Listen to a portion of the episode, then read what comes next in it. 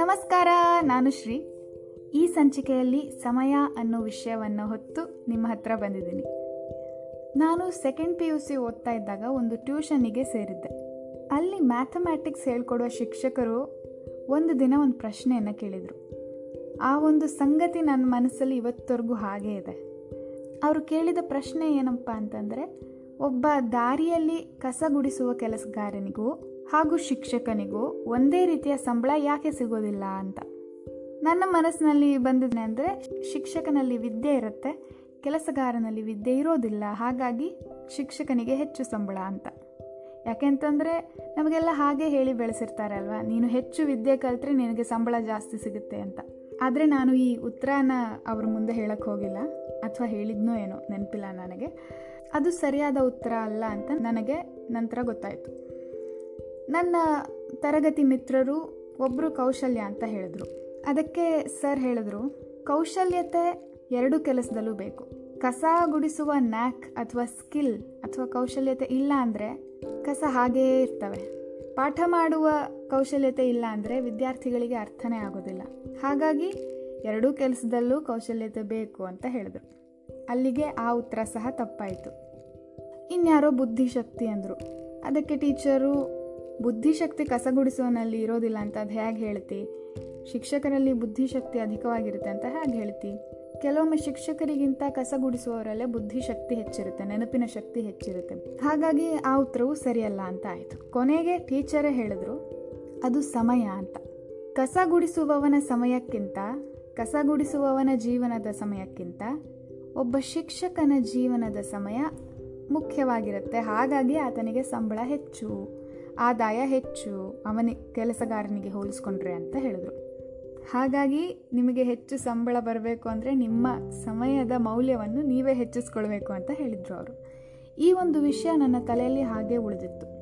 ನೀವು ಯಾವುದೇ ಒಂದು ಆಸ್ಪದಕ್ಕೆ ಹಣ ವೆಚ್ಚ ಮಾಡಿದ್ರೂ ಅದು ಒಂದಲ್ಲ ಒಂದು ರೀತಿ ಸಮಯಕ್ಕೆ ನೀವು ವೆಚ್ಚ ಮಾಡ್ತಿರೋವಂಥ ಒಂದು ಪ್ರಕ್ರಿಯೆ ಆಗಿದೆ.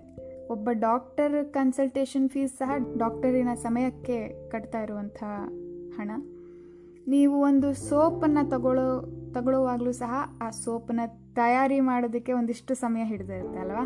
ನೀವು ಆ ಸೋಪಿಗೆ ಕೊಡೋ ಹಣ ಕಂಪನಿಗೆ ಹೋಗಿ, ಕಂಪನಿ ಆ ಸೋಪ್ ತಯಾರಿಸೋಲ್ಲಿ ಎಷ್ಟು ಸಮಯ ವೆಚ್ಚ ಮಾಡಿದೆಯೋ ಆ ಸಮಯದಲ್ಲಿ ಆ ಕಂಪನಿಯ ಕೆಲಸಗಾರರಿಗೆ ಸಂಬಳ ಹಂಚಿ, ಕಂಪನಿಯ ಓನರ್ ಸಹ ಅವರಿಗೂ ಸಹ ಒಂದಿಷ್ಟು ಶೇರ್ ಅಥವಾ ಪ್ರಾಫಿಟ್ ದೊರಕಿ. ಹಾಗಾಗಿ ಡೈರೆಕ್ಟಾಗಿಯೋ ಅಥವಾ ಇಂಡೈರೆಕ್ಟಾಗಿಯೋ, ನೇರವಾಗಿಯೋ ಅಥವಾ ಅಲ್ವೋ, ನಾವು ಸಮಯಕ್ಕೆ ವೆಚ್ಚ ಮಾಡ್ತಿರೋದು ಅಂತ. ಇವತ್ತಂತೂ ಟೈಮ್ ಅಂತ ಹೇಳಿದ್ರೆ ನಮ್ಮ ಫೋನಲ್ಲಿ ತೋರಿಸೋ ಟೈಮ್ ನೆನಪಾಗುತ್ತೆ, ಗಡಿಯಾರ ನೆನಪಾಗುತ್ತೆ, ವಾಚ್ ನೆನಪಾಗುತ್ತೆ. ಟೈಮ್ ಅಂದರೆ ಕಾಲ ಅಂತ ನೆನಪಾಗೋದು ಬಹಳ ಕಡಿಮೆ. ಇಂಥ ಒಂದು ಗಡಿಯಾರನ ಕಂಡುಹಿಡಿದಿದ್ದು ಹುಯಿಗೆನ್ಸ್ ಅಂತ, H U Y G E N S. ಅದನ್ನು ಹೇಗೆ ಸ್ಪೆಲ್ ಮಾಡ್ತಿರೋ ನನಗೆ ಗೊತ್ತಿಲ್ಲ, ನಾನು ತಪ್ಪಾಗಿ ಪ್ರೊನೌನ್ಸ್ ಮಾಡ್ತಾಯಿದ್ರೆ, ತಪ್ಪಾಗಿ ಉಚ್ಚಾರ ಮಾಡಿದರೆ ಕ್ಷಮೆ ಇರಲಿ. ಆವಿಷ್ಕಾರ ಮಾಡಿದ್ದು ಅವನು. ಆದರೆ ಆ ಒಂದು ಗಡಿಯಾರದ ಐಡಿಯಾ ಏನಿದೆ ಅದು ಗೆಲಿಲಿಯೋಯಿಂದ ಬಂದಿದ್ದು ಅಂತ ನನಗೆ ಗೂಗಲ್ ಹೇಳ್ತು. ಅದು ನಮಗೆ ಲಿಖಿತ ರೂಪದಲ್ಲಿ ಇರುವಂಥ ಒಂದು ದಾಖಲೆ. ಇಂಥ ಒಂದು ಗಡಿಯಾರ ಇತ್ತೀಚೆಗೆ ಹದಿನಾರು ಹದಿನೇಳು ಹದಿನೆಂಟನೇ ಶತಮಾನದಲ್ಲಿ ಬಂದಿರತಕ್ಕಂತಹದ್ದು. ಆದರೆ ಭಾರತದಲ್ಲಿ ಕೊನಾರ್ಕ್ ಸನ್ ಟೆಂಪಲ್ನಲ್ಲಿ ಸನ್ ಡಯಲ್ ಅಂತ ಇದೆ, ಒಂದು ಚಕ್ರದಲ್ಲಿ, ಆ ಚಕ್ರವನ್ನು ನೋಡಿ ನಾವು ಸಮಯ ಹೇಳಬಹುದಾದಂಥ ಒಂದು ಸೌಕರ್ಯ ಆ ದೇವಸ್ಥಾನದಲ್ಲಿದೆ.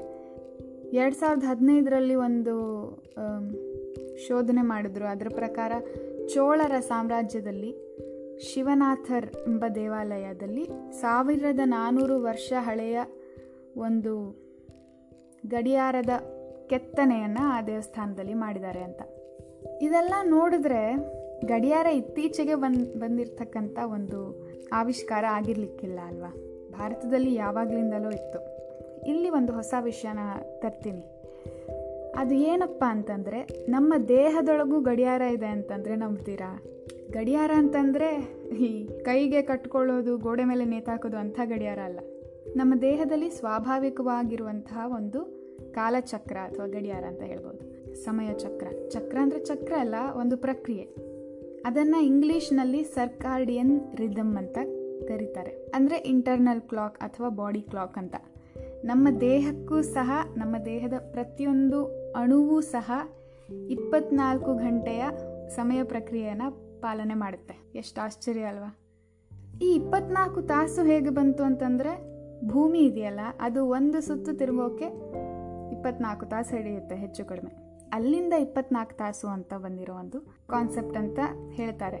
ಈ ಇಪ್ಪತ್ನಾಲ್ಕು ಗಂಟೆಗಳ ಪ್ರಕ್ರಿಯೆ ಏನಿದೆ ಅಲ್ಲ, ಅದು ನಮ್ಮ ಅಣುವಿಗೆ ಗೊತ್ತಾಗೋದು ಹೇಗೆ ಅಂತಂದರೆ ಸೂರ್ಯನ ಕಿರಣಗಳಿಂದ.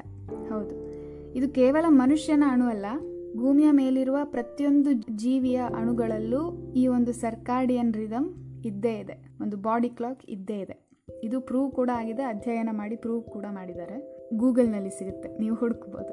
ಈ ಸೂರ್ಯನ ಕಿರಣಗಳಿಂದ, ಆ ಸೂರ್ಯನ ಕಿರಣಗಳು ನಮ್ಮ ದೇಹದ ಮೇಲೆ ಬಿದ್ದಾಗ ನಮ್ಮ ಅಣುಗಳಿಗೆ, ನಮ್ಮ ಸೆಲ್ಗಳಿಗೆ ಅದು ದಿನದ ಹೊತ್ತು ಅಂತ ತಿಳಿಯುತ್ತೆ.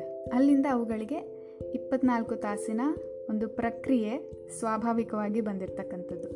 ಆಯುರ್ವೇದದಲ್ಲಿ ಈ ಒಂದು ಸರ್ಕಾಡಿಯನ್ ರಿದಮ್ಮಿಗೆ, ದೇಹದ ಕಾಲಚಕ್ರಕ್ಕೆ ಸರಿ ಹೊಂದುವಂತಹ ದಿನಚರಿಯನ್ನು ಸಾವಿರಾರು ವರ್ಷಗಳ ಹಿಂದೆಯೇ ಬರೆದಿಟ್ಟಿದ್ದಾರೆ. ಅದರ ಪ್ರಕಾರ ಸೂರ್ಯ ಮುಳುಗಿ ಮುಳುಗುವವರೆಗೂ ಒಂದು ಒಂದು ಕಾಲಘಟ್ಟ, ಮುಳುಗಿದ ಮೇಲೆ ಮತ್ತೊಂದು ಕಾಲಘಟ್ಟ, ಹೀಗೆ ಒಂದು ದಿನವನ್ನು ಹನ್ನೆರಡು ಹನ್ನೆರಡು ತಾಸುಗಳಾಗಿ ಭಾಗ ಮಾಡಿದ್ದಾರೆ. ಈ ಹನ್ನೆರಡು ತಾಸುಗಳಲ್ಲಿ ನಮ್ಮ ದೇಹದ, ಆಯುರ್ವೇದದ ಪ್ರಕಾರ ನಮ್ಮ ದೇಹದ ಮೂಲಭೂತ ಮೂರು ಅಂಶವಾಗಿರುವಂತಹ ವಾತ, ಪಿತ್ತ, ಕಫ ಇವುಗಳ ಕ್ರಿಯೆಗಳು ಆಕ್ಟಿವ್ ಆಗಿರುವಂತಹ ಸಂದರ್ಭಗಳ ಅನುಸಾರ ದಿನಚರಿಯನ್ನು ವಿಭಾಗ ಮಾಡಲಾಗಿದೆ. ಅದರ ಪ್ರಕಾರ ನಾವು ಸೂರ್ಯೋದಯ ಆಗೋದಕ್ಕಿಂತ ಎರಡು ತಾಸು ಮುಂಚೆಯೇ ಎದ್ದೇಳಬೇಕು ಅಂತ. ಇದನ್ನು ಕೇಳಿದಾಗ, ಇದನ್ನು ಓದಿದಾಗ ನನಗೆ ಮೊದಲು ಅನಿಸಿದ್ದಂದರೆ ಸೂರ್ಯೋದಯ ಅಂದರೆ ಈ ಈ ನಡುವೆ ಆರು ಆರೂವರೆಗೆ ಆಗ್ತಾ ಇದೆ, ಹಾಗಿದ್ರೆ ಎರಡು ತಾಸು ಮುಂಚೆ ಹೇಳ್ಬೇಕಂತಂದರೆ ನಾಲ್ಕೂವರೆಗೆ ಹೇಳ್ಬೇಕು ಅಂತ. ನನಗೆ ಮೊಟ್ಟ ಮೊದಲು ತೋಚಿದ್ದು ಅಂತಂದರೆ ಇಂದಿನ ಯುವಕರು ನಾಲ್ಕೂವರೆಗೆ ಮಲಗ್ತಿದ್ದಾರೆ ಅಂತ. ರಾತ್ರಿ ಇಡೀ ಎಚ್ಚರವಿರೋದು, ಮುಂಜಾನೆ ಹೊತ್ತಿಗೆ ಮಲಗೋದು, ಇದು ಇಂದಿನ ಒಂದು ಪೀಳಿಗೆಯ ಅಭ್ಯಾಸವಾಗಿಬಿಟ್ಟಿದೆ. ಅದಕ್ಕೆ ಆಮೇಲೆ ಬರೋಣ. ನಾಲ್ಕೂವರೆಗೆ ಎದ್ದೇಳಬೇಕು, ಇಲ್ಲ ಅಂತಂದರೆ ಕನಿಷ್ಠ ಸೂರ್ಯೋದಯದ ಸಮಯದಲ್ಲಾದರೂ ಎದ್ದೇಳಲೇಬೇಕು ಅಂತ. ಇದು ಶಾಸ್ತ್ರ ಅಲ್ಲ, ಇದು ನಮ್ಮ ದೇಹದಲ್ಲಿ ಸಹಜವಾಗಿ ನಡೆಯುವ ಪ್ರಕ್ರಿಯೆ. ನಾವು ಇವಾಗ ಯಾವ ಲೈಫ್ ಸ್ಟೈಲನ್ನು ಪಾಲಿಸ್ತಿದ್ದೀವಲ್ಲ, ಅದು ನಮ್ಮ ದೇಹಕ್ಕೆ ವಿರುದ್ಧವಾದ ಒಂದು ಅಭ್ಯಾಸ. ನಮ್ಮ ದೇಹ ಪಾಲಿಸ್ತಾ ಇರುವಂಥ ಒಂದು ಲೈಫ್ ಸ್ಟೈಲೇ ಒಂದು, ನಾವು ಪಾಲಿಸ್ತಿರುವಂಥ ಲೈಫ್ ಸ್ಟೈಲೇ ಬೇರೆದು ಅಂತ ನಮ್ಮ ದೇಹಕ್ಕೆ ವಿರುದ್ಧವಾಗಿ ನಾವು ದಿನಗಳನ್ನು ದೂಡ್ತಾ ಇದ್ದೀವಿ. ಇದು ನಮ್ಮ ದೇಹದ ಮೇಲೆ, ನಮ್ಮ ಸ್ವಾಸ್ಥ್ಯದ ಮೇಲೆ ರೋಗ ರುಜಿನಗಳೆಲ್ಲ ಬರೋದಕ್ಕೆ ಇದೂ ಸಹ ಮುಖ್ಯ ಕಾರಣ ಅಂತ ಅಧ್ಯಯನಗಳು ಹೇಳ್ತವೆ. ಆಯಿತಾ? ಸೂರ್ಯೋದಯದ, ಕನಿಷ್ಠ ಸೂರ್ಯೋದಯದ ಸಮಯದಲ್ಲಾದರೂ ಎದ್ದೇಳಬೇಕು. ನಂತರ ಕನಿಷ್ಠ ಎರಡು ಗ್ಲಾಸಿನಷ್ಟು ಉಗುರು ಬೆಚ್ಚಗಿನ ನೀರು ಕುಡಿಬೇಕಂತೆ, ದೇಹವನ್ನು ಶುದ್ಧಿ ಮಾಡೋದಕ್ಕೆ, ಬ್ರಷ್ ಮಾಡೋದಕ್ಕಿಂತ ಮುಂಚೆ. ಅದು ಒಂದು ರೀತಿ ನಮ್ಮ ಡೈಜೆಸ್ಟಿವ್ ಸಿಸ್ಟಮನ್ನು ಕ್ಲೀನ್ ಮಾಡುತ್ತಂತೆ. ನಮ್ಮ ನಮ್ಮ ದೇಹದ ಪಚನಕ್ರಿಯೆಯ ಅಂಗಗಳನ್ನೆಲ್ಲ ಒಮ್ಮೆ ಶುದ್ಧಿ ಮಾಡ್ತದಂತೆ. ನಂತರ ಸೂರ್ಯನನ್ನು, ಸೂರ್ಯನ ಬೆಳಕಿಗೆ ನಮ್ಮ ಮೈಯೊಡ್ಡಿ ಸೂರ್ಯ ನಮಸ್ಕಾರಗಳನ್ನು ಮಾಡೋದಾಗಲಿ, ಪ್ರಾಣಾಯಾಮ ಮಾಡೋದಾಗಲಿ, ಧ್ಯಾನ ಮಾಡೋದಾಗಲಿ, ಮೆಡಿಟೇಷನ್ ಮಾಡೋದಾಗಲಿ ಇವೆಲ್ಲ ಮಾಡಬೇಕಂತೆ. ಅಂತೆ ಕಂತೆಗಳೇ ಆಯಿತು. ನಮಗೂ ಗೊತ್ತಿದೆ ಇದೆಲ್ಲ ಮಾಡಿದ್ರೆ ನಮಗೆ ಒಳ್ಳೆಯದು, ನಮ್ಮ ದೇಹಕ್ಕೆ ಒಳ್ಳೆಯದು, ನಮ್ಮ ಮನಸ್ಸಿಗೆ ಒಳ್ಳೆಯದು ಅಂತ. ಆದರೆ ಮಾಡೋದಕ್ಕೆ ಟೈಮ್ ಇಲ್ಲ. ಈ ಟೈಮ್ ಇಲ್ಲ ಅನ್ನೋ ಒಂದು ವಾಕ್ಯದ ಬಗ್ಗೆ ಒಂಚೂರು ಮಾತಾಡಬೇಕು. ನಾವು ಯಾವಾಗಲೂ ಟೈಮ್ ಇಲ್ಲ ಟೈಮ್ ಇಲ್ಲ ಅಂತ ಹೇಳ್ತೀವಿ ಹೊರತು ಟೈಮ್ ಮಾಡ್ಕೊಳ್ಳೋದಿಲ್ಲ ಅಂತ ಹೇಳೋದೇ ಇಲ್ಲ. ಏನು ವಿಚಿತ್ರ ನೋಡಿ, ಟೈಮ್ ಮಾಡ್ಕೊಳ್ಬೇಕಾಗಿರೋದು ನಾವು. ಟೈಮ್ ಇಲ್ಲ ಅಂತಂದರೆ ಟೈಮ್ ಹೇಗೆ ಇಲ್ಲದೆ ಇರೋದಕ್ಕೆ ಸಾಧ್ಯ? ಟೈಮ್ ಯಾವಾಗಲೂ ಇದೆ. ಅಂದರೆ ನಾನು ಟೈಮ್ ಮಾಡ್ಕೊಂಡಿಲ್ಲ ಅಂತಂದರೆ ನನ್ನನ್ನು ನಾನೇ ದೂಷಿಸಿದಾಗೆ ಅಲ್ವಾ, ನಾನು ನನ್ನನ್ನು ಜು ದೂಷಿಸ್ಕೊಳ್ತಾ ಇದ್ದೀನಿ ಅಲ್ವಾ, ಅದು ಯಾರಿಗೆ ತಾನೇ ಇಷ್ಟ ಆಗುತ್ತೆ? ಹಾಗಾಗಿ ಇನ್ನೊಬ್ಬರನ್ನ ದೂಷಿಸೋದು ಅಂತೆ. ಇಲ್ಲಿ ಸಮಯ ಸಮಯ ಅಂತೂ ನಮ್ಮ ಎದುರಿಗೆ ಬಂದುಬಿಟ್ಟು ನನ್ನ ಯಾಕೆ ದೂಷಿಸಿದೆ ಅಂತ ಕೇಳೋದಿಲ್ಲ ಅಲ್ವಾ. ಇರಲಿ, ಟಾಪಿಕ್ ಸ್ವಲ್ಪ ಡಿವಿಯೇಟ್ ಆಯಿತು, ವಾಪಸ್ ಬರೋಣ. ಎಕ್ಸಸೈಸು, ಮೆಡಿಟೇಷನ್ ಎಲ್ಲ ಆದಮೇಲೆ ನಂತರ ಹತ್ತು ಗಂಟೆಯ ಒಳಗೆ, ಹತ್ತು ಗಂಟೆ ಭಾರಿ ತಡನೇ ಆಯಿತು ಸುಮಾರು, ಇವೆಲ್ಲ ಆಗಿ ಎಂಟು ಏಳು ಎಂಟು ಗಂಟೆ ಹೊತ್ತಿಗೆ ಬ್ರೇಕ್ಫಾಸ್ಟ್ ಮಾಡಬೇಕು, ತಿಂಡಿ ತಿನ್ನಬೇಕು ಅಂತ. ಯಾಕೆ ಅಂತಂದರೆ ಆರು ಗಂಟೆ ಆರು ಗಂಟೆಯಿಂದ ಹತ್ತು ಗಂಟೆವರೆಗೆ ಕಫದ ಆ್ಯಕ್ಟಿವಿಟಿ ಜಾಸ್ತಿ ಇರುತ್ತೆ, ಹತ್ತು ಗಂಟೆಯಿಂದ ಎರಡು ಗಂಟೆಯವರೆಗೂ ಪಿತ್ತದ ಆ್ಯಕ್ಟಿವಿಟಿ ಜಾಸ್ತಿ ಇರುತ್ತೆ. ಪಿತ್ತ ಪಚನ ಕ್ರಿಯೆಗೆ ಬಹಳ ಬಹಳ ಮುಖ್ಯ ಮುಖ್ಯ ಇರುವಂಥದ್ದು. ಹಾಗಾಗಿ ಹನ್ನೆರಡರಿಂದ ಒಂದು ಗಂಟೆ ಒಳಗೆ ಲಂಚ್ ಮಾಡಿಬಿಡ್ಬೇಕಂತೆ, ಊಟ ಮಾಡಿಬಿಡ್ಬೇಕಂತೆ. ನಂತರ ಎರಡು ಗಂಟೆಯಿಂದ ಆರು ಗಂಟೆವರೆಗೂ ವಾತದ ಆ್ಯಕ್ಟಿವಿಟಿ ಹೆಚ್ಚಿರುತ್ತೆ. ನಂತರ ಆರು ಗಂಟೆಯಿಂದ ಮತ್ತೆ ಹತ್ತು ಗಂಟೆವರೆಗೂ ಕಫದ ಆ್ಯಕ್ಟಿವಿಟಿ, ಹತ್ತು ಗಂಟೆಯಿಂದ ಎರಡು ಗಂಟೆವರೆಗೂ ಪಿತ್ತ ಚಲನೆಯಲ್ಲಿರುತ್ತೆ. ಎರಡರಿಂದ ಬೆಳಗ್ಗೆ ಆರು ವಾತ. ಹಾಗಾಗಿ ಆರರಿಂದ ಏಳು ಗಂಟೆ ಒಳಗೆ ನಾವು ಡಿನ್ನರ್ ಮುಗಿಸ್ಬಿಡ್ಬೇಕಂತೆ, ರಾತ್ರಿಯ ಊಟ. ಆದರೆ ನನ್ನ ಮನೆಯಲ್ಲಿ ಮಲಗೋ ಟೈಮಲ್ಲಿ ಊಟ ಮಾಡ್ತಾಯಿದ್ದೀವಿ. ಇವತ್ತಿನ ಒಂದು ದುರಂತ ಅದು, ಏನು ಮಾಡೋದಕ್ಕಾಗೋದಿಲ್ಲ. ಇವತ್ತಿನ ಲೈಫ್ ಸ್ಟೈಲಿನ ದುರಂತ ಅದು.